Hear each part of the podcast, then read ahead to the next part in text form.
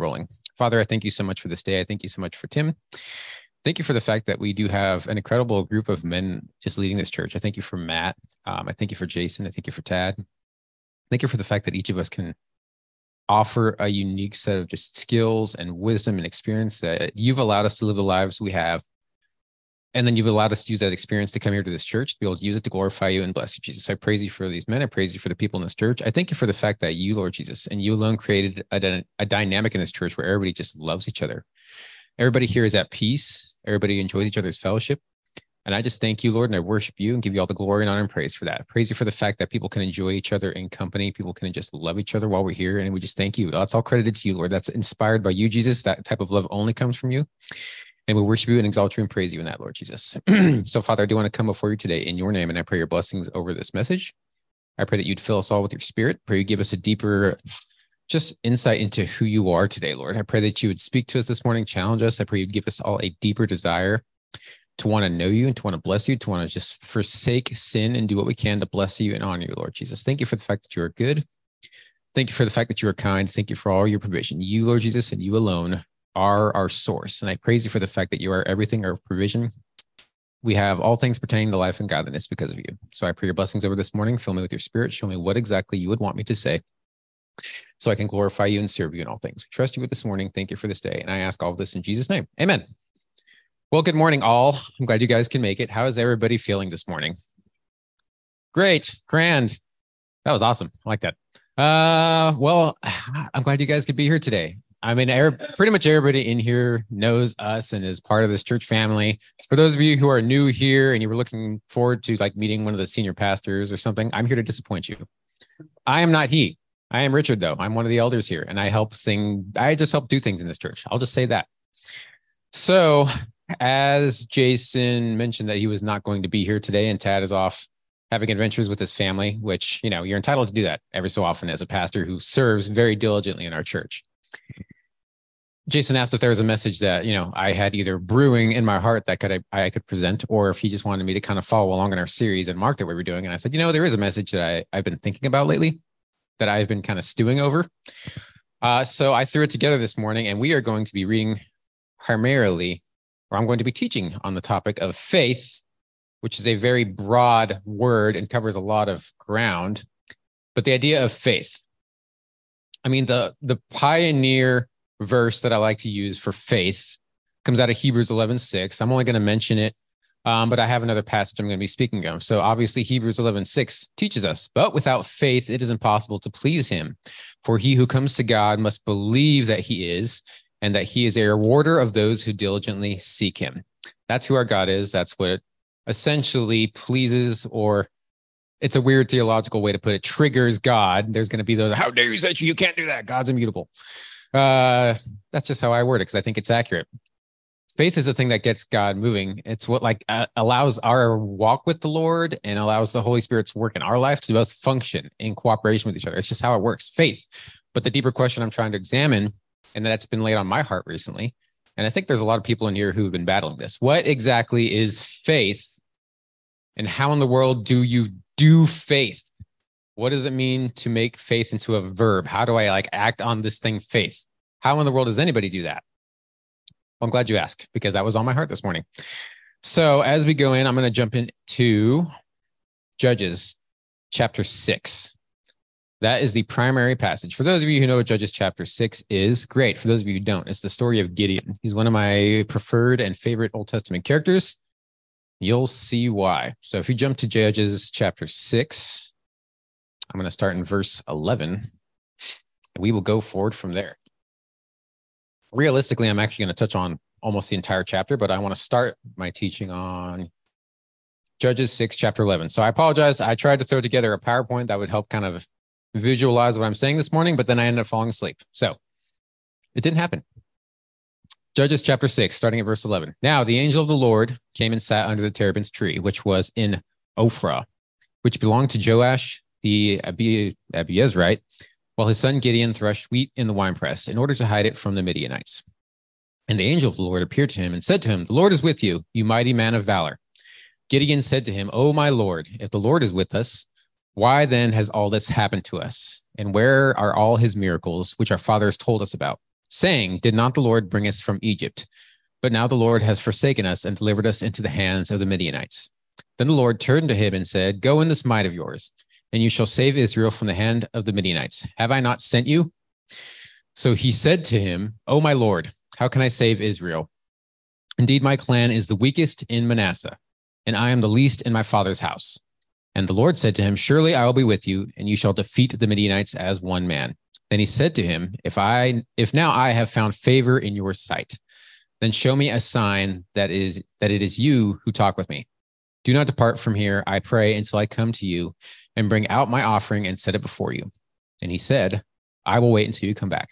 So Gideon went in and prepared a young goat and unleavened bread from an ephah of flour. The meat he put in a basket, and he put put the broth in a pot, and brought them out to him under the terebinth tree and presented them. The angel of God said to him, Take the meat and the unleavened bread and lay them on this rock and pour out the broth. And he did so. then the angel of the Lord put out the end of his staff that was in his hand and touched the meat and the unleavened bread. And a fire rose from the rock and consumed the meat and unleavened bread. And the angel of the Lord departed out of his sight. Now Gideon perceived that he was an angel of the Lord. So Gideon said, Alas, O Lord God, for I have seen the angel of the Lord face to face. Then the Lord said to him, Peace be with you. Do not fear. You shall not die. So Gideon built an altar there to the Lord and called it, The Lord is Peace. To this day, it is still in Ophrah of the Abiezrites.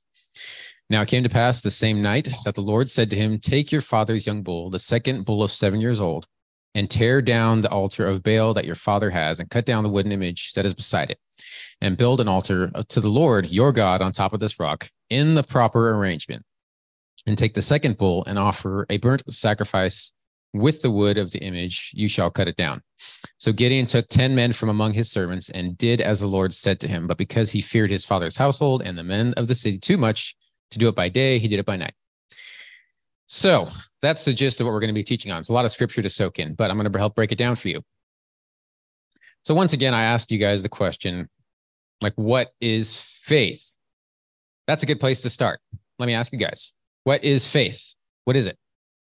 Belief. Okay. Very good word, actually. What else is faith? Say what? Obedience. Sure. Faith spurs obedience. Definitely. Any other thoughts? Faith. Trust, also a good one.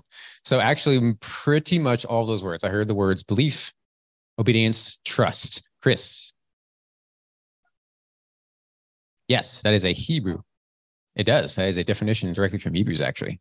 So, all of those words are going to relate to what I'm talking about today because, I mean, they all encompass the same idea. So, faith, it's belief. Uh, if you try to apply the word faith, or at least read the word faith from the New Testament, you get the word pistis.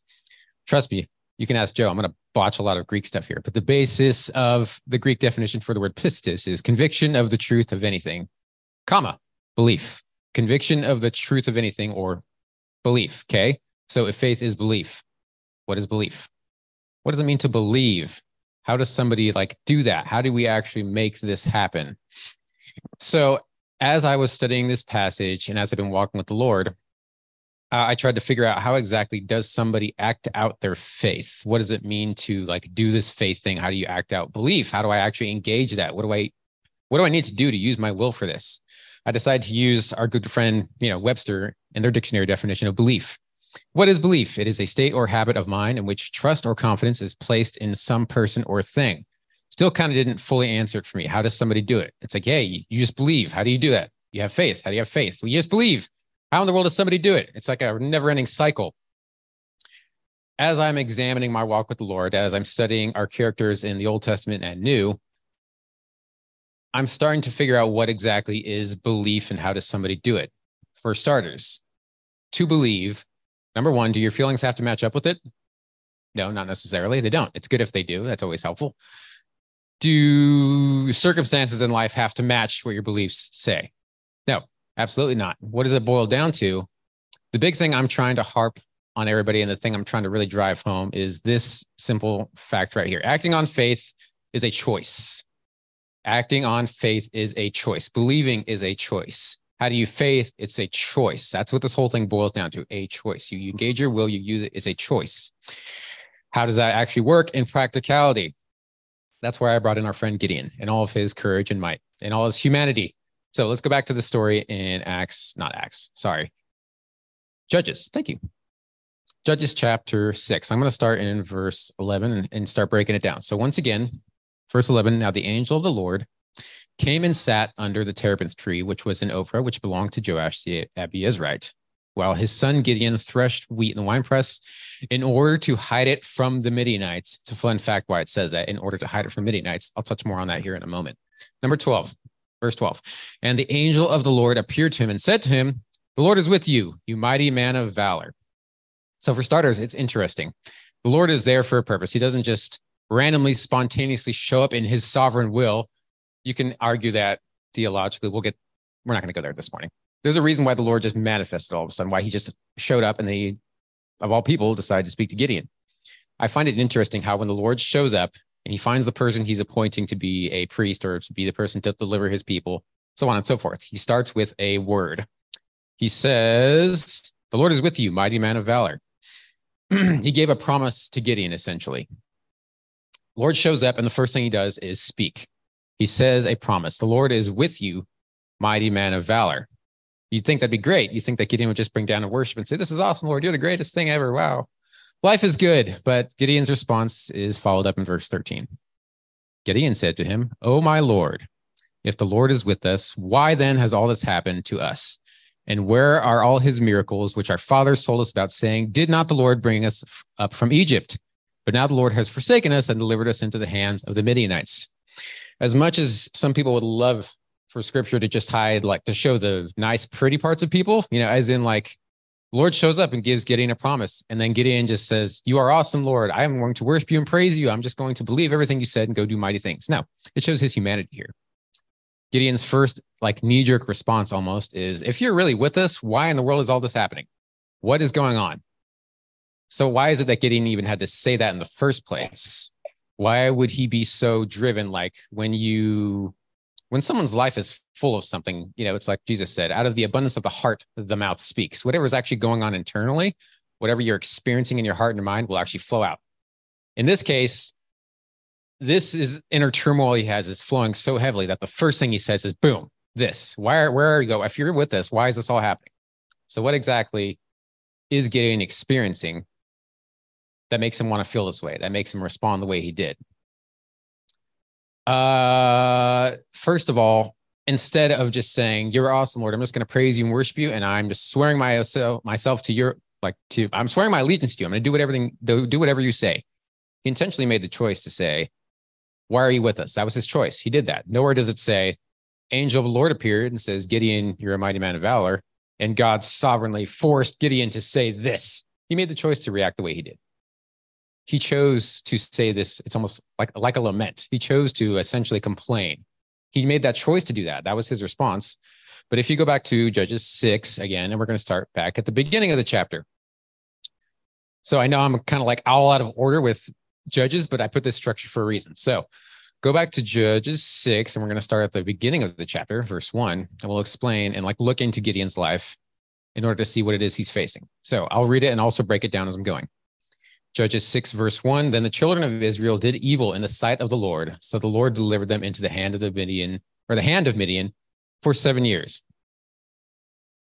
Right off the bat, you find it, it, like Hebrew history and like the Israelites have always had this history of up and down and up and down. Is it, hey, we're faithful to the Lord. We are doing everything he tells us to. Life is great. Life is grand. Things are good. They also have the opposite of that, where they decide to do things in their own, what's right in their own sight. They decide to rebel against the Lord. They decide to say, we're just going to do things our way. We want to forsake the Lord. So, right off the bat, verse one tells us the children of Israel did evil in the sight of the Lord. So the Lord delivered them into the hand of Midian for seven years. The children of Israel did evil in the sight of the Lord. Gideon was living in a culture surrounded by people who decided to forsake the Lord, who decided to live according to their own terms, who decided to do things their way as opposed to God's way. For those of you who have studied God's wrath, or you've been around when we taught on Romans chapter one, which teaches that God's wrath isn't he sits in heaven and throws thunderbolts down on you. That might be like Greek mythology. That's not how we do it in Christianity. It's not how the one true God does. God's wrath is I love you and I want to honor you. I want to protect you and I want to prosper you and not harm you. Jesus himself said, A thief comes to steal, kill, and destroy. I've come to give you life and to give it abundantly. So God's will is I'm placing my protection over you. If you don't want my way, if you don't want to do things on my terms, if you don't want my will and you want to go and do things according to your own terms and do your will, I will let you go about your way. I will go about your way. God is a respecter of free will, and He'll like essentially take His hand off and say, "You guys, you can go do whatever you want. I will let you go about your way. I am gracious and I'm compassionate, and I am more than willing to receive you back when you want to return, when you want to come to me, but you want to go another way. That's what God's wrath looks like. That's what God's will is. So when it says God delivered them, essentially, that's what we believe, and that's what I believe it means to have God deliver somebody. He just lets you go about your way and lets you step out of His zone of protection, out of His zone of provision, out of His will, and you go and face whatever wrath is coming upon you. In this case, that's what happened. Children of Israel did evil in the sight of the Lord, and they decided to go their way. He was surrounded by a society which you're either for God, you're against him. So my argument is Gideon is living in a society full of people who are anti-God, pro-self. It says they did evil in the sight of the Lord. Okay. What does it mean to do evil? What is it? Any thoughts? Sin, obviously. That's the number one obvious. It's a very clear answer. Yeah, sin. It just means I'm going to do things my way. At its base level, sin is any violation or any disobedience or anything contrary to what God has ordained. You can find sin clearly laid out in scripture. There are times when the Holy Spirit gives you specific leading that's not clearly defined in scripture. If you choose to rebel or choose not to obey that, you could very well be walking into sin.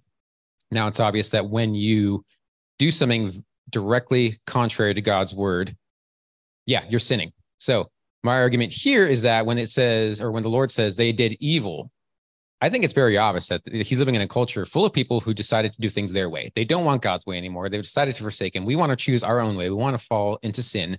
We want this, which means we don't want you, Lord. We want to do things our way. We want to fight for our rights. We want to, you know, celebrate pride of all things. Pride is a sin, in case anybody hasn't recognized that. So they're going on doing life their way. They're living life pro self, anti God. That's essentially what the culture that Gideon is living in. That's where he's at. I'm surprised. I mean, I guess we don't live in any sort of society that's also like that nowadays, where everybody's just pro self. We want nothing to do with God. We want to turn away from him. Gideon was somebody who was still faithful to the Lord. He still wanted to honor the Lord, although he had doubts. He had some inner turmoil, which as we unfold more of Judges, you'll see why. So that was Judges chapter 6, verse 1. I'll keep going. Verse 2. And the hand of Midian prevailed against Israel. Because of the Midianites, the children of Israel made for themselves the dens, the caves, and the strongholds which are in the mountains. So, number one, you have Gideon, man who's faithful to God. I'm sure there were other servants of the Lord still in this culture. Two, you have God's people who have now been handed over essentially to the enemy. they decided to step outside of God's will, which means God's enemies or the enemies of God's people have now stepped into the land. They've invaded the land and they're causing the Israelites to live in humiliation and in fear and in defeat. I would say they likely lived in fear because their enemies had come in and conquered them. Once again, as we study Israelite and Hebrew history, you see that when people are in God's will, living in obedience to Him, as in following God's decree and the things He's commanded, we see that God allows them to prosper. Now, conquest is not a thing in the New Testament. It's not what we do as Christians nowadays. For some reason, it was back then. He would have them fight battles. He would have them defend themselves, defend themselves, and they would prevail against their enemies. In this case, they've decided to go their own way. So they don't have that same strength. They don't have that same prevalence against their enemies. They don't have that same protection. So now, not only are they living in an anti-God culture, or are they are they are they an anti-God culture? they're also living in humiliation and fear and defeat because at one point they were this very like powerful, proud, hey, we're doing things, this is great, we're conquering our enemies. Now they're not. Now they're just being shown for who they really are, which is like, hey, you guys are living in sin. You're living according to your will, which means you don't have any strength on your own. You don't have any abilities apart from what God has given you. And they're experiencing that humiliation, that fear, that defeat. They're, I mean, they're so impoverished and defeated that they have to go live in dens and caves. They have to go live in the mountains. They don't have the same freedoms in society that normal people would. They're just running off to the mountains because they have to live in fear and hide from their enemies. So, Gideon's amongst the people who are anti God. They don't want anything to do with them. They're also living in a constant state of fear, turmoil, defeat, humiliation. I don't know how many of us experience that on a regular basis, but it's a struggle. It happens nowadays. Let's go back into verse three and four, which says, So it was whenever Israel had sown, Midianites would come up, also Amalekites, and the people of the east would come up against them. Then they would encamp against them and destroy the produce of the earth as far as Gaza, and leave no sustenance for Israel, neither sheep, nor ox, nor donkey. So even then, yes, God's people are living in rebellion against God, anti God culture. Their enemies have come in and defeated them. They don't have any sorts of like freedoms or liberties. They're ha- forced to go hide and remain in the mountains, essentially. Now, anytime they do do some sort of work, anytime they do have some sort of labor, the enemies just come in and snatch it all the way. So they're struggling to provide. They're struggling to make things work. They're struggling to have, you know, just a good, peaceful life because it, a good, peaceful life doesn't exist outside of God's will. Any efforts they make to try to make it financially, economically, just gets snatched away from them. So they're struggling. Breaking it down, God's people are living in fear. They're living in turmoil. They're living in anxiety. They're living in economic, financial struggles. You have one person trying to live in God's will while the rest of the culture is not any resonation with those kinds of struggles? Anybody in here? You don't have to raise your hand. This is more hypothetical. Anybody in here facing some sort of discouragement from the enemy? Anybody in here facing some sort of anxiety driven by fear of the future, fear because of finances, fear because of economic circumstances, anything of that sort? Are you facing persecution, maybe? Persecution because you're trying to do God's will. Now, I'm going to throw out a quick disclaimer.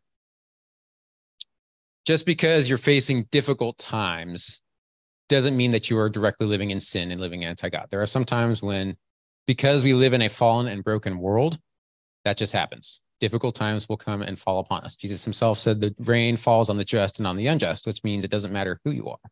You can be living a wicked, sinful lifestyle. You can be living fully obediently to the Lord. You're going to face trials and struggles one way or another. It happens to everybody. Nobody is exempt from it.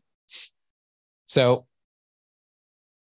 the same point that I'm trying to drive home here is how does somebody have faith in the middle of all these trying and difficult circumstances?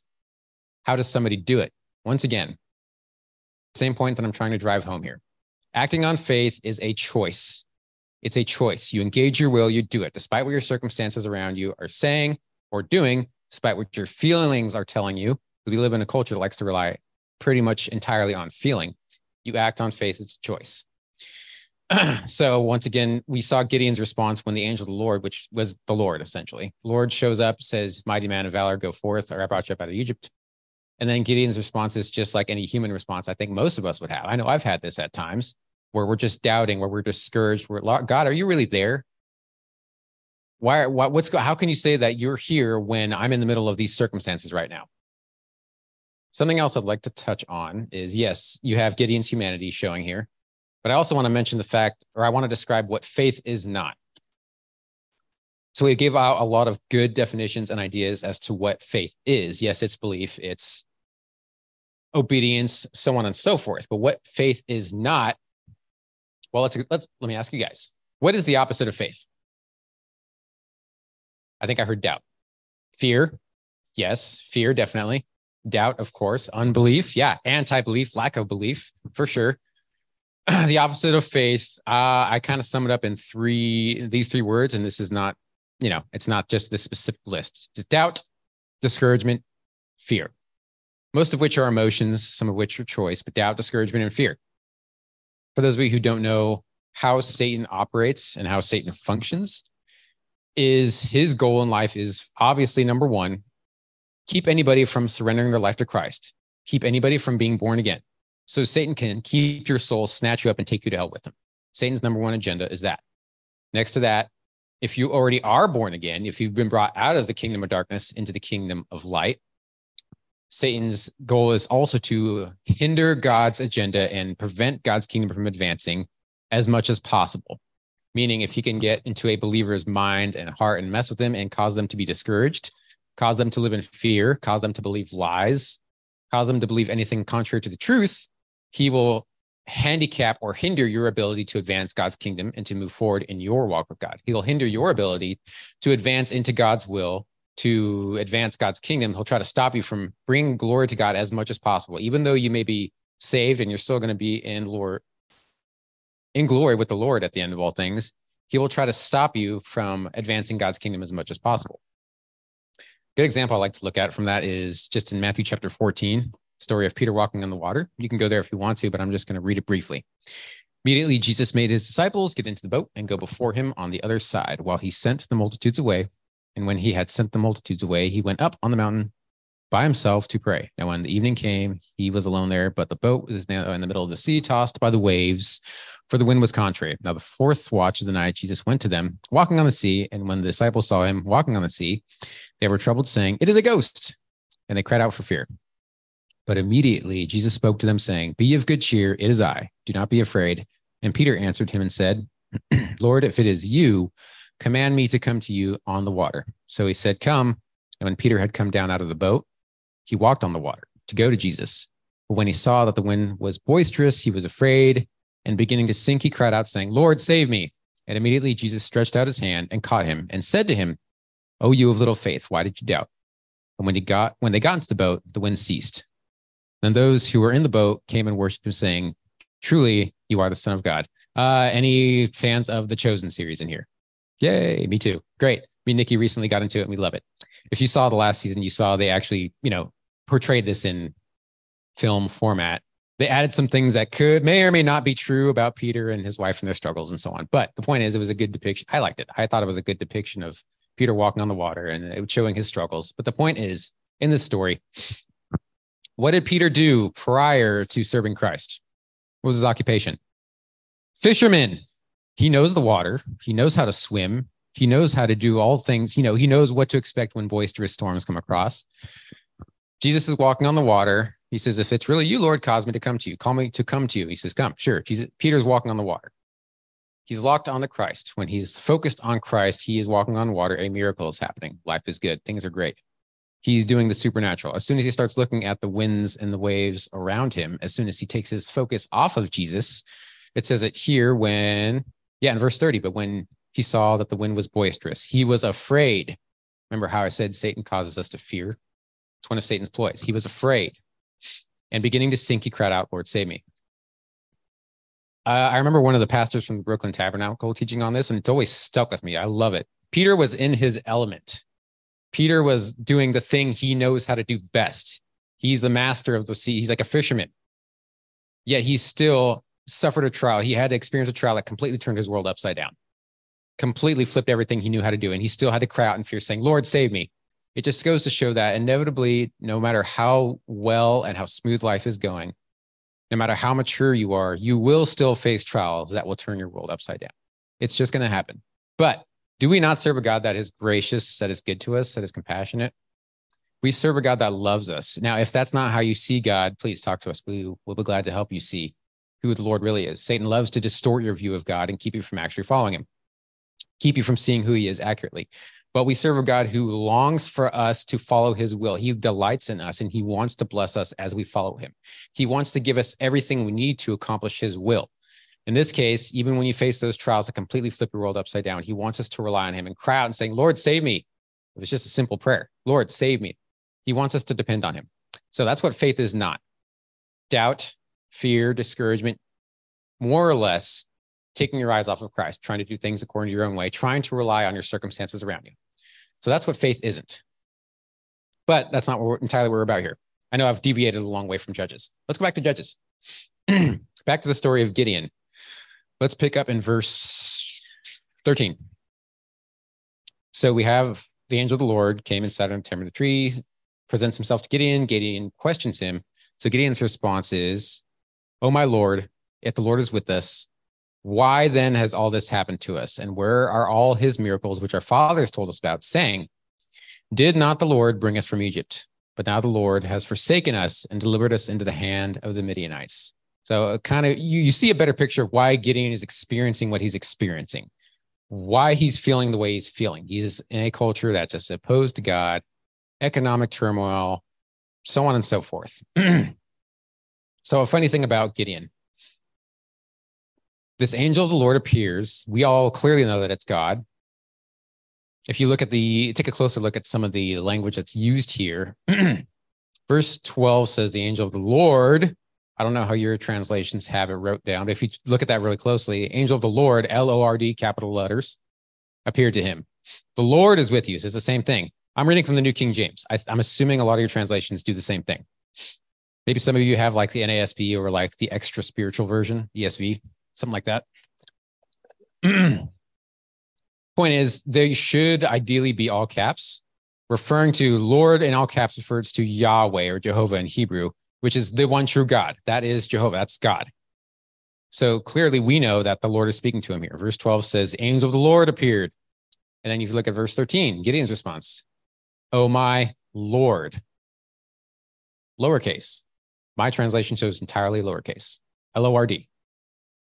In Hebrew, and again, I'm not a Hebrew expert here, but this is enough, you know, kindergarten Hebrew to get the gist across. lowercase l, referencing the word Adonai, which is, it can be used in multiple ways. Yes, Adonai is a word that we use to recognize who God is, to worship him, but Adonai can also be a respect for man or respect for humanity, as opposed to respect for God. In this case, the Lord shows up Gideon is saying, Oh, my Lord, lowercase, as in more kind of respect for man, respect for humanity. Oh, my Lord, if the Lord is with us, so there's two different words there. Oh, my Lord, lowercase. Oh, if the Lord, uppercase, is with us, then why has all this happened to us? And where are all his miracles and so on and so forth? So we know that Gideon is a servant of the Lord. He recognizes and knows, he has that knowledge of who God is. He even hears God's word directly. Yet he's having questions. He's having doubts about God's word, doubts about God's character. Has anybody in their life ever experienced that? I know I have. I know it's something I have to continually pray against and pray, Lord, just keep me faithful to you. Keep us faithful to you. I want to believe you and I just choose to believe you, even though things in life are not matching up. He's having his doubts about who the Lord is. so he responds by saying, Oh Lord, if this is who you are, if you're saying that you're the angel of God, why has all this happened? Verse 14. Again, Hebrew, not Hebrews, Judges 6, verse 14. Then the Lord turned to him uppercase, that the Lord turned him and said, Go in this might of yours, and you shall save Israel from the hand of the Midianites. Have I not sent you? So it's almost like, oh, how cute. Like Gideon says, Lord, why are you doing this? And yeah, that's nice. Go in your might, go in my might. Do what I say, is essentially what he says. He says, Yeah, I know you're experiencing this. Obey my commands, essentially. The Lord just kind of looks past that. He doesn't, he's not like ignoring it, but he basically says, This is what you need. Gives him a command, gives him a directive. This is what needs to happen. And then in verse 15, I don't know how your translations say it, but mine says this. So he said to him, Oh, my Lord. Is there a difference in that word, Lord, that you can see? My translation says capital L, lowercase o r d. Oh, my Lord. Same word, Adonai. But in this case, he's changed to, Oh, my Lord, as in reverence or respect for God. so we go from we know this is the Lord Yahweh speaking, and he goes, Well, I don't know that this is really you now. This is, Oh Lord, Oh Lord, how can I save Israel? Indeed, my clan is the weakest in Manasseh, and I am the least in my father's house. So he's using the word uppercase L, all the rest lowercase letters. It's the same word, like I said. We know that this is God, right? That's speaking to him. What does it mean when you're talking to God? What's another word for that? Prayer. That's essentially what prayer is. For those of you who don't know, prayer at its very base level is I am talking with God. I'm communing with Him. I'm engaging with Him. More or less, Gideon is talking with God. He's praying right now. I mean, he's speaking to the Lord directly, but it's a form of prayer. He's speaking and interacting directly with God. He has his questions and his doubts, and we understand why. Part to your fa- part of your faith journey, part of your faith adventure is even in the midst of your difficult circumstances, even in the midst of the turmoil you're facing, when you enter into the Lord's presence, i.e., when you engage Lord and choose to pray and choose to continue to press into Him, He didn't just run away and say, I want nothing to do with God. I'm going to join the rest of this anti God culture. Goodbye. He chose to engage God, he chose to continue to press in. As you're experiencing your doubts, as you're experiencing your turmoil, as you're experiencing your anxiety, your worries, whatever it may be, if you continue to press in and engage the presence of the Lord, He reveals Himself more and more to you he shows himself more true to you. You start to experience his presence more. As you see, there's like a slow progression here. We see that this is the Lord Yahweh speaking to him. He says, Lord, lowercase Adonai. But as he's more engaging in me now, he says, Lord, respect for God. He's, eh, to me, it seems like Gideon's perspective on God is starting to become more and more clear. The more he presses in, the more he engages. My experience, I've come to find that, and I think many people here as well, even if I'm facing difficult circumstances, which involves a choice pressing into the Lord, engaging him in prayer, continuing to seek his face and do the things that spur God's presence in your life allows God to reveal himself more to you, allows you to see him more clearly. Doesn't always happen overnight, like get in here, but the more you engage God, despite what your circumstances around you are saying, the more he shows himself true to you, the more you start to see him clearly. Going back to my main point, acting on faith is a choice. Choosing what he wants, despite your feelings, despite your doubts, despite circumstances. Lord, I know these things are happening. I'm still choosing to engage you. I'm still going to choose to trust you. And as you do that, you can see Gideon is starting to see the Lord more clearly. It's not perfect yet. He hasn't like completely understood this is who God is just yet. Because as we go further into the passage, verse 16, and the Lord said to him, Surely I will be with you, and you shall defeat the Midianites as one man. Verse 17, then he said to him, If now I have found favor in your sight, then show me a sign that it is you who talk with me. Do not depart from here, I pray, until I come to you and bring out my offering and set it before you. Why was it that Gideon wanted the Lord to show him, or the angel of the Lord to show him a sign? I mean, I think it's kind of clear. I asked that a little hypothetically, but I think he still he wants to serve the Lord. He is yearning to do God's will. He just wants that extra confirmation because what is it the Lord has told him to do here? It's all in this passage. What's the Lord commanded him to do? Go defeat an army. Anybody in here defeat an army lately? I know I haven't. Any of us lead any armies recently? I, I mean, if you did, great. I'd love to talk to you, but I don't think any of us have been any military commanders recently. like I said, if you have, great. That'd be you'd be a great person to talk to. But you're this guy who is, if you look back at verse 11, angel of the Lord came and sat under the terebinth tree, which was in Ophrah, which belonged to Joash. Moving on a little further, while the son of while his son Gideon threshed wheat in the wine press in order to hide it from the Midianites. He's in there just threshing around wheat. That's all he's doing. And he's trying to do it to hide it from the Midianites because, as we saw, even when you have some sort of labor or progress, the Midianites and your enemies just come and sweep it all away. Doesn't matter how hard you work, enemy comes in and take it away, takes it away. I don't know if any of us have felt that way before, where Lord, it doesn't matter how hard I try and how hard I do things, enemy keeps taking all my stuff away. He keeps taking away all my prosperity, keeps taking away all my success. All the fruit of my labor just keeps going away and it keeps getting wasted or so on and so forth. but that's Gideon. Now he's saying, I want you to go from wheat thresher Gideon to leading a conquering army Gideon. I'm not a guy that struggles with anxiety, but that would cause me to, yeah, I would be anxious if he told me that. That I would just be like, holy cow, okay. Do I really trust the Lord this much? I mean, I know God's great and all. I know he's, yeah, you deliver us from the Hebrews or from the Egyptians. Sorry. Uh, you deliver us from the Egyptians, but yeah, can I really do that? Am I capable of leading an army? The first thing God did was give him a promise. He said, The Lord is with you, mighty man of valor. When God calls you a mighty man of valor, when God gives you identity, is there any other name or identity that you can take that's greater than that? Do we have anything better than what God has called us? No, we don't.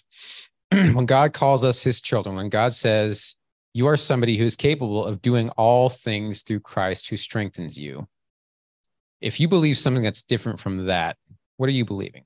Believing a lie you're believing something contrary to what God has said, and you are engaged in sin because you're believing something that's anti-truth, thing that's a lie. The simple fix for that is you repent from that lie and embrace what God said about you. Even though you don't feel it, even though circumstances around you don't match that, you still believe what God has said about you. So, point being, Gideon is still asking for a sign. says, Lord, show me this is who you are. if I have found favor in your sight, then let me do this. So he's still talking with God. He's engaging him with prayer. He's making that choice again, choice to continue to engage the Lord because if he didn't have any desire at all to find God's will, if Gideon was not someone who was going to be faithful to the Lord, somebody who was not going to walk in obedience, I don't think he would have done this. I don't think he would have chose to say, you know what, I'm just going to, okay, if this is really what you're telling me to do, and this is really what you're, where you're wanting me to go, please give me a sign. please show me some sort of sign that will confirm this. I want to go do your will. My heart's desire is to do the thing you're telling me to do but I'm asking for a sign. Personally, I don't think there's any crime or any sin associated with asking God for some sort of confirmation. In your prayer times, how many of us have asked God for some sort of like confirmation, some sort of, Lord, I want to know this is your will. I want to do this thing. Can you please confirm it, either through circumstances, through a feeling? In this case, let me bring this offering to you and then show me that you're the Lord. I don't think there's anything wrong with that. I'm not convinced that that's something contrary to what God desires. When you just choose to act in doubt, I think that's something sinful. But when you say, Lord, can you please just give me that confirmation? Please give me some sort of sign that confirms this is you. So, once again, harping on verse 17, Gideon says, If now I have found favor in your sight, show me a sign that it is you. we can see that Gideon was being honest about his feelings. We can see that Gideon wasn't trying to put on a face. He wasn't trying to say, you know, as soon as the angel Lord popped up, spoke to Gideon, who's out there just threshing wheat. Gideon didn't just say, Oh, yes, God is faithful. Hallelujah. Amen. Praise the Lord. Okay. Is Sunday over now? Great. I can get back to my life. He didn't just say that. He chose to say, Lord, this, if you're really God, what, what in the world, Lord? What, why is this happening? Why are we living in these circumstances? Show me that this is you. Please give me some sort of sign. He was being honest about his feelings, which is a another, it's another essential point to prayer.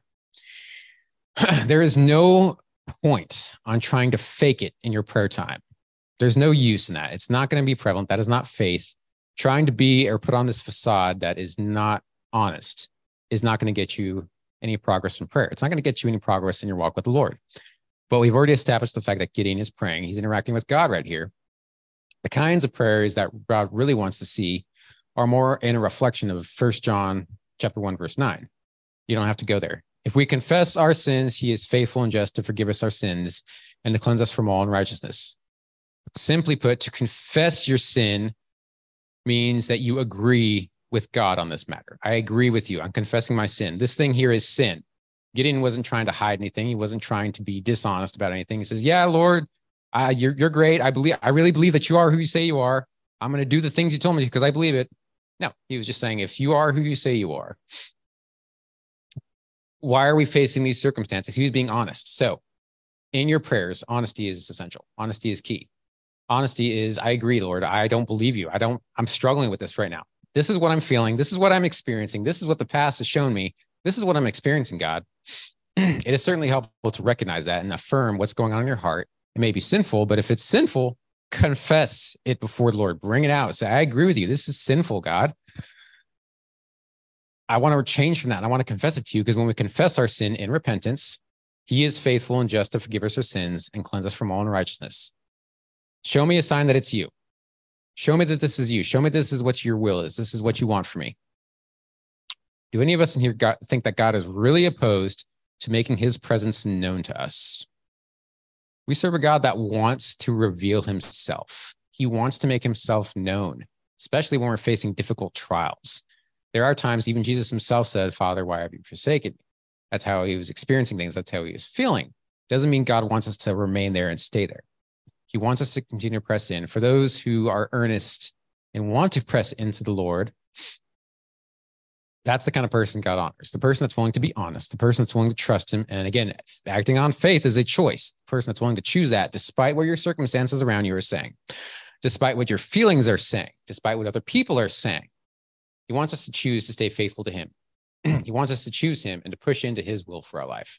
I don't see any harm in being honest, confessing your things before the Lord, submitting yourself to him and then asking God, please make yourself known. Please confirm that this is you. Please show me that you are real in this. Show me that this is your will. Give me some confirmation. I don't see anything wrong with that. Continue to push into the Lord. Do what he says. So, carrying on, he's still engaging in the Lord despite all of his circumstances to point anything that's going on around him. So, let's go jump ahead to verse 22. Judges chapter 6, 22. Now Gideon perceived that he was an angel of the Lord, all uppercase, Yahweh. Gideon perceived that he was an angel of the Lord. So Gideon said, I'll ask the Lord of God, for I've seen the angel of the Lord. So before that, Gideon says, Okay, Lord, if this is really you, let me bring you this sacrifice. Don't leave from here. And then the Lord says, Sure, go ahead. Gideon goes in, prepares the young goat, prepares the meat, pours out the broth, so on and so forth. Fire comes out of the rock. And then Gideon says, he was well it says Gideon perceived that he was the angel of the lord talking to this talking to god essentially and said lord uh, god for i have seen the angel of the lord face to face what's the lord's immediate reaction to that? Aha filthy sinner. I told you it was me. Lightning bolts. No. That's not how god responds to us. That's not how god responds to us. What is god's response to him in verse 23 peace be with you. Do not fear. You shall not die. Peace be with you. You shall not fear. You will not die, or you do not fear, you shall not die. If you don't know this as your God, something's off in your mind. If you don't know that God is, as Second Corinthians verse 1 says, Second Corinthians, specifically chapter 1, verse 3, we serve the Father of mercies and God of all comfort. If you don't see that God is the Father of mercies, God of all comfort, there is something wrong in your heart. There's something off. And that's, I mean, that's kind of typical for a lot of people who've had bad experiences, people who've been through trauma in their back background, people who have experienced very dark and depressing and damaging and cruel circumstances. It's kind of expected. And so it's typical for that kind of thing to happen. God does not want you to stay there. When we're facing these circumstances, when we see God for who he is, he is the God that wants to offer that comfort. He wants to give you that assurance. You're not going to die. I've called you to do this very tremendous thing. Please do not fear. Peace be with you. Peace. It's a peace of God that surpasses all understanding. It's a peace that only the Lord can supply. It's a peace that is known to no other, no, no other place in the world or in existence other than what the Lord provides us. We have a culture that tries to manufacture peace and they try to say, we do these things and we're experiencing joy because of it. You find those same people that are making those claims. You look at their lives personally, they're depressed, they're miserable, they're on psycho, you know, psychotropic medications, they're seeing psychotherapists. They just can't keep their life together. They're trying basically to keep themselves from killing themselves. Because if you leave them on their own, they probably will. I don't wish that on anybody, but that's those people. A genuine peace in your heart can only come from the Lord. Can only come from it. He's the only one that can supply it. In the midst of your difficult circumstances, in the midst of your anxiety, in the midst of your fears, in the midst of your persecution, in the midst of everything you're facing, he's the only one that can create that peace or deposit that peace in your heart because he is the Father of mercies and God of all comfort. That's who the God we serve is. That's who he is. So I finish off in verse 25 where it says, no, sorry, verse 24 after the Lord says that, it says in verse 24 So Gideon built an altar there to the Lord and called it the Lord of Peace, or the Lord is Peace. To this day, it is still an Ophrah of the Abiezrites. Last thing I want to harp on for everybody it's only after the Lord revealed himself that Gideon had the strength to push forward and do what he was commanded to do. The last thing I want to mention and describe here is what is it that you are placing your faith in? What is it you're trying to depend on? What are you what are you trying to see as your source? What are you trying to see as your thing that's going to provide for you? What is it you're trying to place your trust or your faith in? Is it something that's other than Christ? Is it something that's other than what the Lord has said? Because Gideon is honestly trying to push into the Lord here. He's trying to persevere. He's trying to follow God's will. He's struggling and he's being honest about those struggles. But he says, No, I'm just going to push past that. I want to know you, Lord. I want to see you. Eventually, the Lord says, Hey, I'm going to honor that. You demonstrated your faith. I'm going to reveal myself to you now. And now, because you've seen me, because you've developed your walk with me further, you're going to have the strength to push forward. What is it you're placing your faith in? Are you placing your faith in your own abilities, your own strength? Are you placing your faith in your own, you know, like your job? Are you placing your faith in circumstances? Are you placing your faith in money? Are you placing your faith in a relationship? Are you trying to have a legitimate need in your heart satisfied from anything that is other than Christ? anything at all. If you are trying to do that, that is what you would call an idol. That's what you'd call something that I'm trying to have a thing in my life fulfilled. I'm trying to have a genuine need in my life, in my heart, fulfilled by something that is other than Christ. Jesus himself wants to be that inner fulfillment. He wants to be that one that satisfies you. He's the only one that's capable of fully satisfying you. He's the only one that is, like I've said before, the Father of mercies and God of all comfort he's the only one if you read ephesians chapter 1 and then as chapter 1 branches off into chapter 2 it talks about jesus is seated in a supreme position of authority far above all principalities powers might dominion every name that is named jesus is the only one who holds all supreme authority in all of creation he's the only one that is capable of reading your heart and supplying those deep inner longings and needs that you have in your heart and he's the one that wants to be there for you but the thing that prevents him from getting there is our own choice our own will if I am choosing to not believe in God, if I am choosing to not engage my will, if I am choosing not to trust Him, I cut off God's supply in my life. Again, Jesus himself expressed stories about how people saying, Lord, help me in my unbelief. Be honest about your feelings, be honest about your emotions. Say, Lord, this is what I'm experiencing. This is what I'm feeling. I'm just trying to be honest, but I want to know you more. And so I'm just going to choose it. I'm going to choose to do the things you told me to. I'm going to choose to obey you and follow what you've called me to I'm asking that you make yourself known, make yourself real to me. Please show me who you are in the midst of this. Let me see you. I, I believe that you are who you say you are. And I just want you to please confirm it. make the choice to follow him. Make the choice to believe he is who he said he is, because we know that God is not a liar. With him, all things are possible. Uh, Hebrews teaches us that with God, it's impossible to lie, along with other places in the scripture. But God is faithful. That's what it means to be faithful. He never fails us. He'll never leave us or forsake us. He's made all these promises and he wants to be that inner fulfilling. He wants to be the one that fulfills those inner longings in our heart. That's who Christ is, and that's what he does. And so once you, I'm not going to go any further into it, but once you finish off Judges chapter six, yeah, Gideon's still facing some fear, but he goes on, conquers armies, does great things for the Lord, but it's only by the strength and the supply that God provided for him. So again, the message I'm trying to drive home is, well, it's kind of in First John chapter four. There is no fear in love, but perfect love casts out fear, because fear involves torment. Here, fears has not been made perfect in love.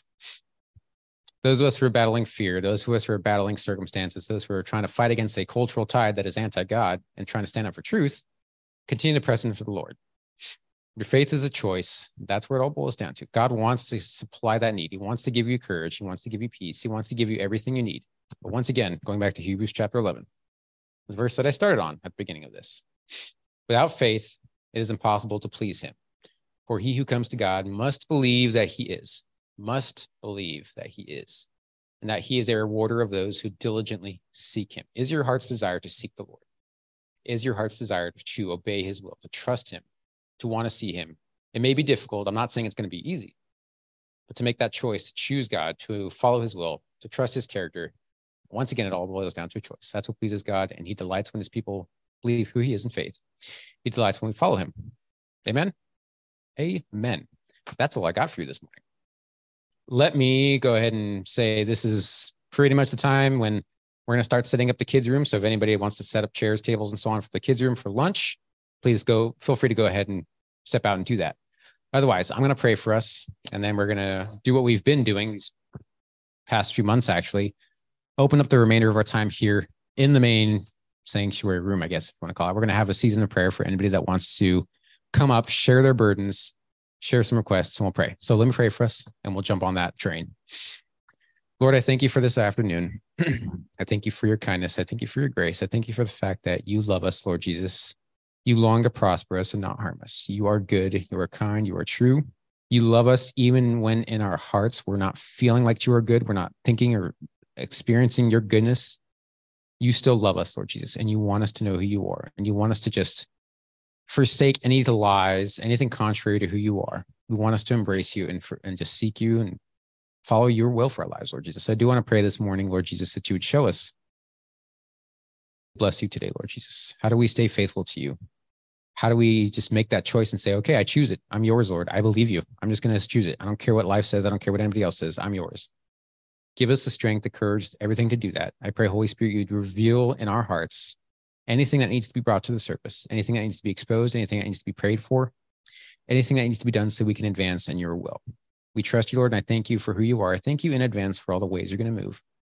Thank you for the things that you are going to allow us to do that would let us bless you and serve you and use our lives to bring glory and praise to your name. I thank you for these people here today. Thank you for the fact that you have created a church of, full of people that want to bless you and want to love you. Yet, despite our circumstances and struggle, you still love us, Lord. You are still good and kind to us and you show your generous, kind hearted spirit to us, Lord. So I pray your blessings over this time. Show us how to seek your face in prayer. We ask your pre- for your presence right now, Lord Jesus. And I pray this in your name. Amen.